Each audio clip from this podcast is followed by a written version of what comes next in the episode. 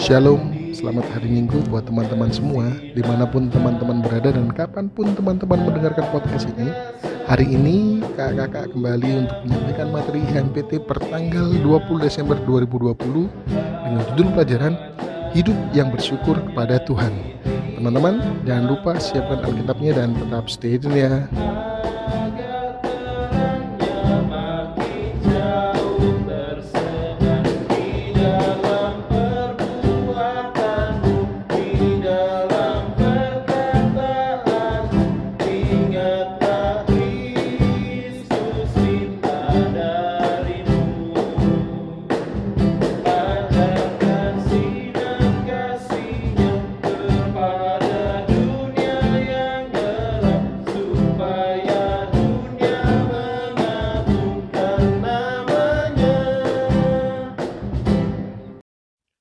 Oke teman-teman, bila sudah siapkan Alkitabnya, silakan dibuka di 1 Tawarikh pasal 16 ayat 8 sampai 13. 1 Tawarikh pasal yang ke-16 ayat 8 sampai yang ke-13. Bila sudah terbuka, mari kita satu dalam doa. Tuhan kembali kami mengucap syukur Bapa, kami berterima kasih untuk setiap kebaikan Tuhan dalam kehidupan kami. Kami berterima kasih untuk setiap anugerah Tuhan hari lepas hari hingga pada hari ini Bapak Tuhan masih boleh perkenankan kami untuk kami muji muliakan nama Tuhan. Bahkan kami boleh belajar materi terbaru untuk hari ini Tuhan. Kiranya Tuhan boleh pimpin sertai kami kami boleh saling dengar-dengaran kami boleh mengerti materi yang boleh dipelajari hari ini Bapak. Dan boleh kami terapkan dalam kehidupan kami sehari-hari. Terima kasih Tuhan. Terima kasih. Dalam nama Tuhan Yesus kami sudah berdoa dan ucap syukur. Amin. Oke Kaicat akan bacakan untuk kita semua di satu Tawarikh pasal yang ke-16 ayat 8 sampai yang ke-13. Teman-teman yang tidak ada Alkitab boleh menyimak dengan baik. Bersyukurlah kepada Tuhan, panggillah namanya, perkenalkanlah perbuatannya di antara bangsa-bangsa. Bernyanyilah baginya, bermasmurlah baginya, percakapkanlah segala perbuatannya yang ajaib. Bermegahlah di dalam namanya yang kudus. Biarlah bersuka hati orang-orang yang mencari Tuhan Carilah Tuhan dan kekuatannya, carilah wajahnya selalu. Ingatlah perbuatan-perbuatan ajaib yang dilakukannya, mujizat-mujizat dan penghukuman-penghukuman yang diucapkannya. Hai anak cucu Israel, hambanya, hai anak-anak Yakub, orang-orang pilihannya. Demikian jawab bacaan kita pada hari ini. Terpujilah Kristus, Maranatha.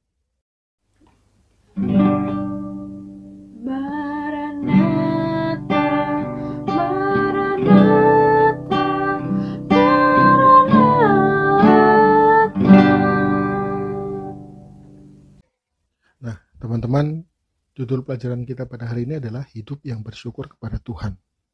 Kalau kita lihat dari judul ini, apa iya kita ini sebagai anak Tuhan, sebagai teruna, tidak pernah bersyukur kepada Tuhan? Atau mungkin kita seringnya bersyukur kalau Tuhan sudah memberikan sesuatu yang baik kepada kita. Atau kita malah sama sekali nggak pernah bersyukur. Nah, itu menjadi renungan buat kita semua, buat kita sebagai teruna, Kenapa kok kita harus menjadi seorang teruna yang selalu hidup bersyukur kepada Tuhan? Kalau kita baca di ayat yang 8 sampai 13 tadi, ayat ini kan mengungkapkan bahwa inilah ungkapan Raja Daud. Ungkapan Raja Daud atas kebesaran Tuhan. Bersyukurlah kepada Tuhan, panggillah namanya dan lain-lain. Bernyanyilah baginya, bermegahlah di dalam Tuhan. Bahkan carilah Tuhan dan kekuatannya. Semua itu untuk mengeluh-elukan nama Tuhan rasa syukur yang uh, Raja Daud panjatkan untuk Tuhan. Nah, kalau kita mau belajar atau kita mau melihat latar belakang Raja Daud ini bersyukur apa sih? Teman-teman masih ingat gak hal-hal atau perbuatan-perbuatan ajaib apa sih yang Tuhan Allah lakukan dalam kehidupan Daud sebelum dia menjadi raja, bahkan ketika dia sudah menjadi raja? Tentunya kalau kita hitung satu persatu pasti banyak. Mungkin yang kita ingat adalah ketika Daud melawan Goliat orang Filistin. Bahkan yang kita baca barusan tadi adalah bentuk rasa syukur ketika Daud, eh, Raja Daud ini sudah memiliki istana di Yerusalem. Sudah membangun istana di Yerusalem dan dia punya keinginan untuk memindahkan tabut Tuhan yang selama ini ada di Kiryat Yarim yang sebelumnya ada di tangan orang-orang Filistin untuk dipindah di Yerusalem di, di kemah yang agak besar untuk disediakan Daud sebagai tempat meletakkan tabut Tuhan. Nah, itu adalah ungkapan syukur Daud. Itu adalah bentuk syukur Daud ketika tabut itu dipindah. Kenapa? Karena pada saat pemindahan tabut perjanjian itu, pemindahan itu dilakukan dalam sebuah acara khusus. Jadi nggak asal dipindah, tetapi ada juga nyanyian-nyanyian, tarian-tarian, ada alat musik seperti gambus, kecapi, dan ceracap untuk mendengarkan nyaring lagu-lagu gembira pada saat pemindahan tabut perjanjian itu. Itu adalah bentuk rasa syukur Daud yang bisa kita baca. Nah, kalau itu kita aplikasikan dalam kehidupan kita saat ini, apa sih yang membuat kita bisa konsisten dan punya aksi konkret untuk membangun kehidupan di masa depan dalam rangka bersyukur seperti ini? Apa yang bisa kita lakukan sebagai seorang teruna? Contohnya banyak. Yang pertama adalah kita ikut langsung dalam kegiatan eh, pelayanan di ibadah teruna. Seperti yang sudah teman-teman lakukan sejauh ini. Seperti menjadi liturgos. Atau bahkan bermain musik untuk beberapa teman yang sudah terjadwal seperti itu. Itu adalah bentuk atau aksi konkret yang bisa dianggap konsisten. Yang akan membangun kehidupan kita di masa depan. Dalam rangka bersyukur pada Tuhan jadi ungkapan syukur kita kepada Tuhan itu bukan hanya dilakukan atau dikumandangkan lewat mulut Tuhan aku bersyukur, tapi aksi apa yang kita lakukan sebagai bentuk ungkapan syukur kita. Kita melayani Tuhan adalah bentuk ungkapan syukur kita. Kita berdoa, nafas hidup orang percaya itu bentuk ungkapan syukur kita. Tapi marilah kita sama-sama sekarang belajar untuk bersyukur kepada Tuhan karena memang itu adalah kewajiban kita sebagai orang percaya. Bukan karena Tuhan aku ingin sesuatu. Tuhan aku ingin nilaiku bagus. Baru kita mau menghadap kepada Tuhan. Tetapi berdoa mengucap syukur kepada Tuhan adalah bentuk bahwa Tuhan sudah memberikan semua yang kita butuhkan dalam kehidupan ini. Baik itu suka ataupun duka. Loh kak kok duka juga? Kenapa duka juga? Kita harus belajar bahwa sama seperti Maria ketika Maria didatangi oleh seorang malaikat. Dia berkata bahwa terjadilah padaku menurut perkataanmu. Artinya berserah kepada Tuhan. Apa pun yang Tuhan inginkan dalam kehidupan kita, akan selalu ada manis dan pahitnya untuk membentuk karakter kita sebagai anak-anak Tuhan yang percaya. Bukan terjadilah padaku menurut apa yang aku inginkan, tetapi ingat, terjadilah padaku menurut perkataan. Bukan berarti ketika Tuhan memberikan kita hal-hal kecil untuk ujian yang membuat kita sedikit kok Tuhan begini ya? Kita tidak boleh mengeluh. Itu adalah salah satu bentuk dari uh, karakter yang akan Tuhan berikan kepada kita. Pembentukan karakter yang Tuhan sediakan untuk kita bisa menjalani hari-hari kita ke depan. Itu adalah cara kita bersyukur kepada Tuhan. Bukan hanya karena kita meminta tetapi apa yang sudah Tuhan berikan dalam kehidupan kita. Hari lepas hari dari dulu hingga sekarang. Kak, contohnya apa nih kak? Kalau dari dulu hingga sekarang. Contohnya apa nih kak? Supaya kita benar-benar bisa bersyukur bahwa ini loh Tuhan sudah beri selama ini. Mari kita melihat ke belakang bahwa penyertaan Tuhan di dalam kehidupan kita ini sangat nyata sekali kita rasakan. Yang pertama yang bisa kita rasakan tiap hari adalah ketika kita bangun tidur, kita masih diberi nafas kehidupan. Tetapi kadang kita masih lupa untuk berdoa, untuk bersyukur. Terima kasih Tuhan atas penjagaan Tuhan selama malam tadi tidur nyenyak dan bangun pagi ini dengan tubuh yang sehat bahkan dengan nafas hidup yang baru. Itu semua kadang kita lupa untuk ucapkan. Bukan hanya adik-adik mungkin kakak lain juga ada yang lupa seperti itu. Mari kita sama-sama melihat dan tidak mengabaikan karena itu semua adalah anugerah Tuhan dalam kehidupan kita.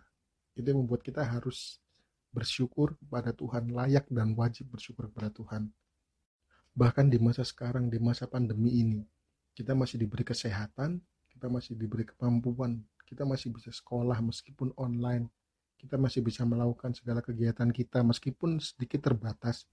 Tapi itu semua bukan karena kemampuan kita sendiri kan? Itu semua karena Tuhan berkenan dalam kehidupan kita.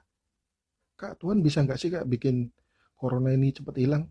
Siapa yang bilang Tuhan tidak bisa tetapi ketika Tuhan izinkan hal itu terjadi dalam kehidupan kita, inilah yang harus kita lakukan. Kita dituntut untuk selalu bersyukur apa pun keadaan. Itu adalah contoh dalam kehidupan kita. Bahkan contoh yang paling dekat adalah yang selalu ada dalam kehidupan kita sehari-hari. Kehadiran dan keberadaan orang tua kita. Orang tua bukan hanya orang tua atau ayah ibu kandung saja. Ada oma, ada opa, ada om, tante. Mereka adalah wali Tuhan dalam kehidupan kita, di tengah-tengah kehidupan kita sebagai teruna. Bagaimana cara mereka uh, menyayangi kita, itu adalah bentuk jaminan yang Tuhan berikan pada saat kita dilahirkan di dunia ini. Tuhan menjamin kehidupan dan masa depan kita melalui orang-orang terdekat kita melalui orang-orang yang sayang kepada kita. Itulah kenapa kita harus wajib dan layak dituntut untuk hidup bersyukur kepada Tuhan. Apa ada yang selama ini dari bayi hingga besar sekarang makan nyari sendiri? Kan tidak ada. Apa ada yang dari awal daftar sekolah sendiri, masuk TK sendiri, masuk SD sendiri, hingga masuk SMP sendiri? Kan tidak ada. Semua itu berkat orang-orang terdekat orang-orang yang menyayangi kita, yang memang itulah cara Tuhan dalam menjamin kehidupan dan masa depan kita melalui mereka semua. Lalu respon bersyukur yang bagaimana sih yang harus kita tunjukkan atau yang harus kita lakukan dalam kehidupan kita? Seperti yang kakak bilang di awal, bukan hanya lewat mulut, tetapi harus ada aksi. Aksi nyata kita bersyukur kepada Tuhan. Berdoa itu pasti, Bersyukur kepada Tuhan dilakukan lewat aksi nyata dengan cara apa?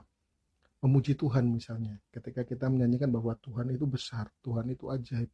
Kita harus amini dan imani bahwa itu benar-benar terjadi.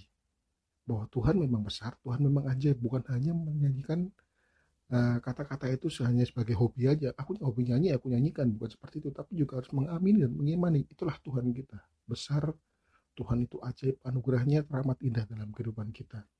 Bahkan contoh yang paling gampang dalam kehidupan kita sehari-hari aja ketika kita di rumah.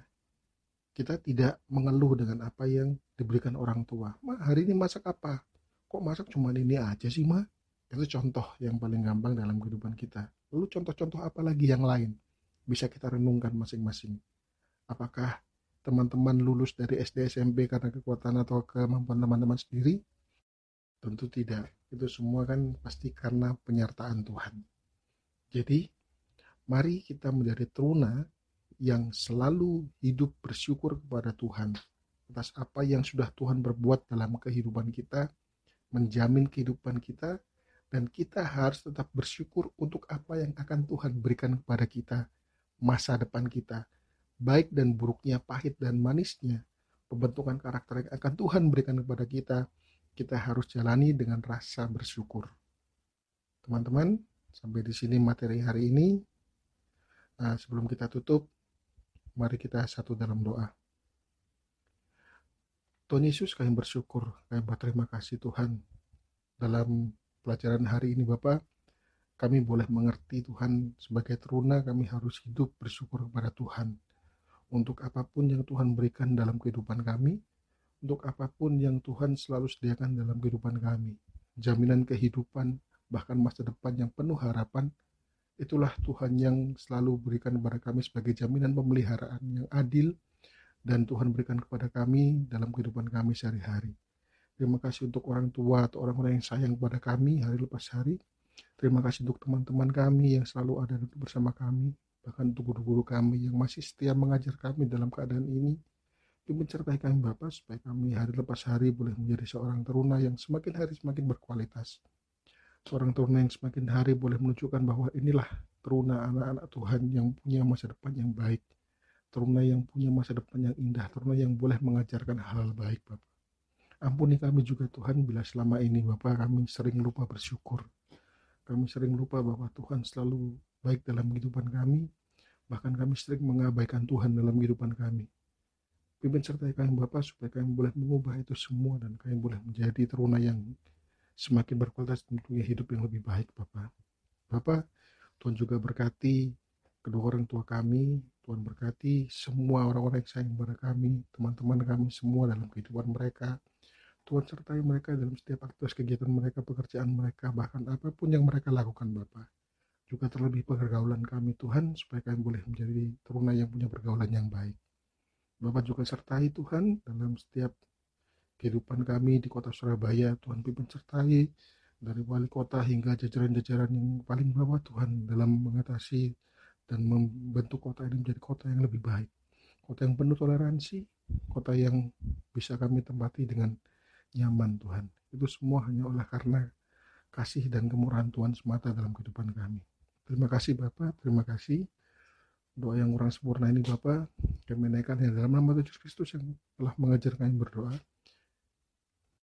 Bapa kami yang di surga, diuruskanlah namamu, datanglah kerajaanmu, jadilah kehendakmu di bumi seperti di surga. Berikanlah kami pada hari ini makanan kami yang secukupnya, dan ampunilah kami akan kesalahan kami, seperti kami juga mengampuni orang yang bersalah kepada kami. Dan janganlah membawa kami dalam pencobaan, tapi lepaskanlah kami daripada yang jahat. Karena engkaulah yang punya kerajaan dan kuasa dan kemuliaan sampai selama-lamanya. Amin. Oke, teman-teman, materi hari ini sampai di sini.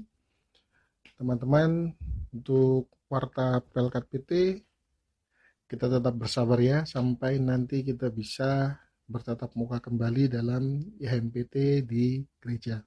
Tetap jadi teruna yang semakin berkualitas. Dan teman-teman, kita akan akhiri materi hari ini. Mari kita bersama menyanyikan Mars PT.